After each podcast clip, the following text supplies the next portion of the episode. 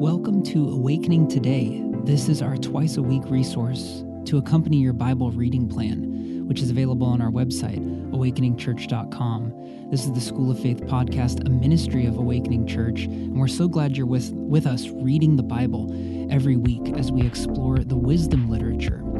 This week, we have read 1 Corinthians 1 through 4 and John 5 through 6.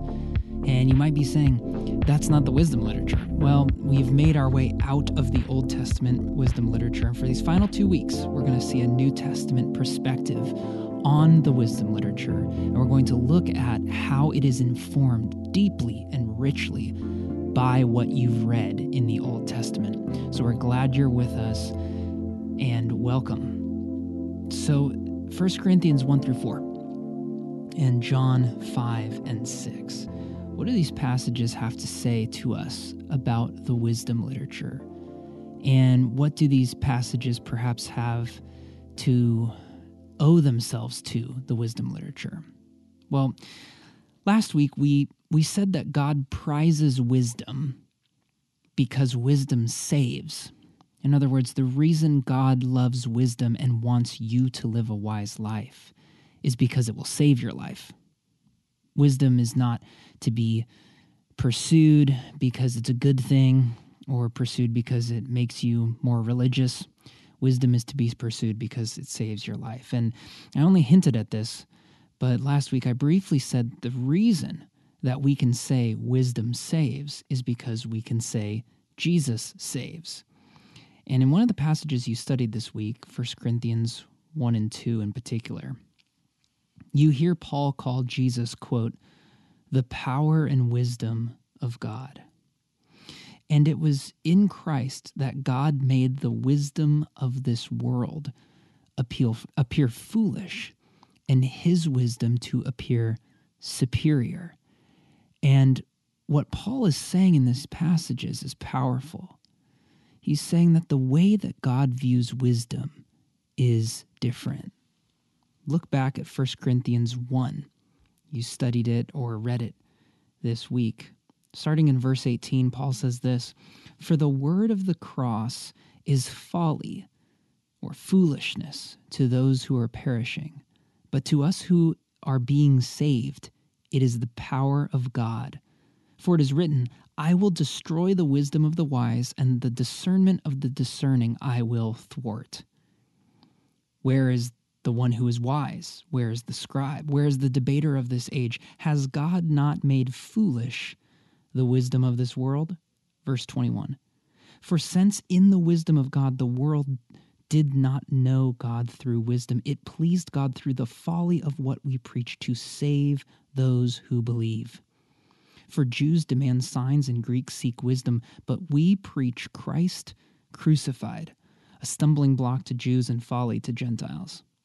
But to those who are called, both Jews and Greeks, Christ, the power of God and the wisdom of God.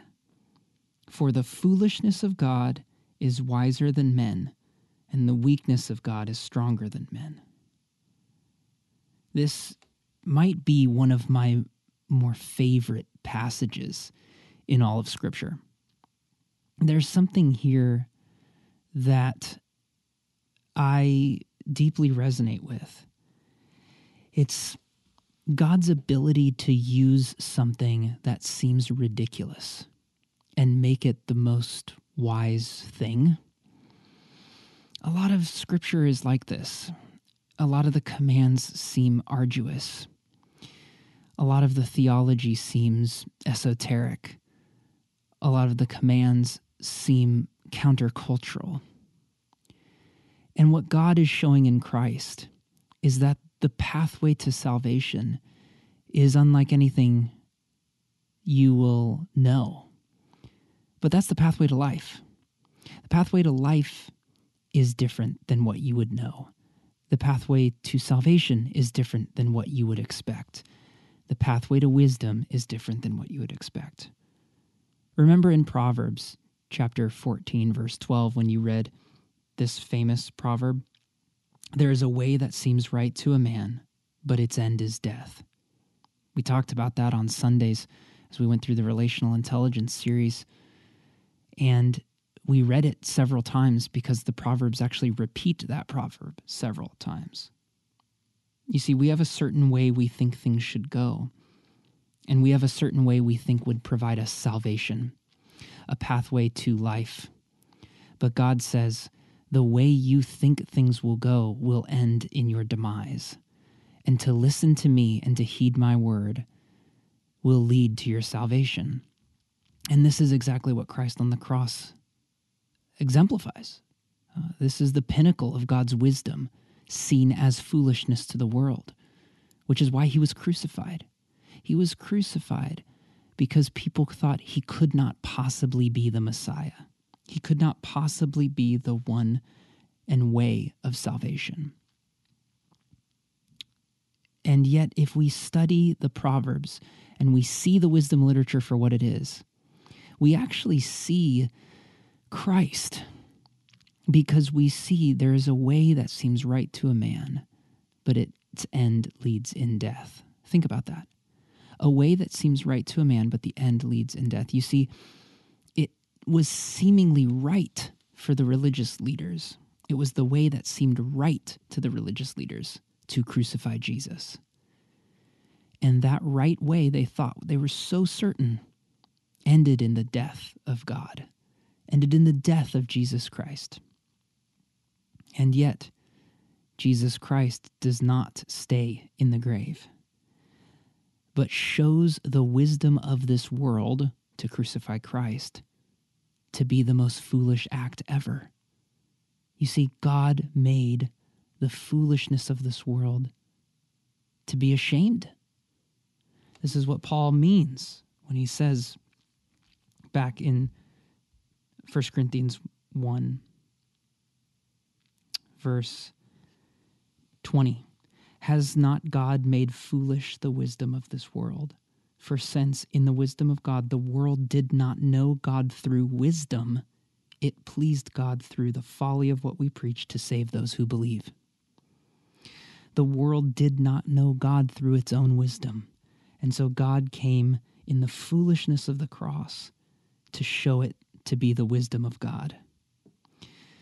You see, as I reflect on the wisdom of God and the foolishness of the world, it makes me think that God's wisdom often fails our expectations while simultaneously meeting our needs.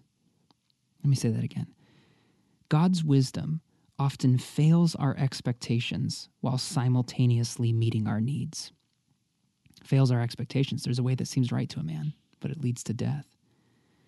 But simultaneously, just as God fails our expectations of what he should be, we become um, satisfied with the, our needs being met.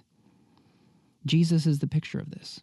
He's not the king we wanted, he's the king we needed. Likewise, God will provide for us in his own time our own needs, but it may not look anything like we expect. And so, friend, do you believe that God could fail your expectations and simultaneously meet your needs? It's what he's done on the cross. Our expectation was for a king someone riding on a horse leading an army, gathering the troops, redefining politics.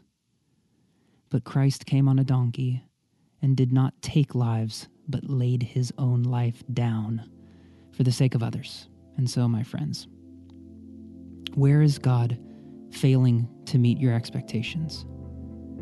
And could you be, through wisdom, re examining that so that you might simultaneously see your needs being met right as your expectations are falling. And may God's grace and peace and wisdom be with you through these difficult days. We love you guys.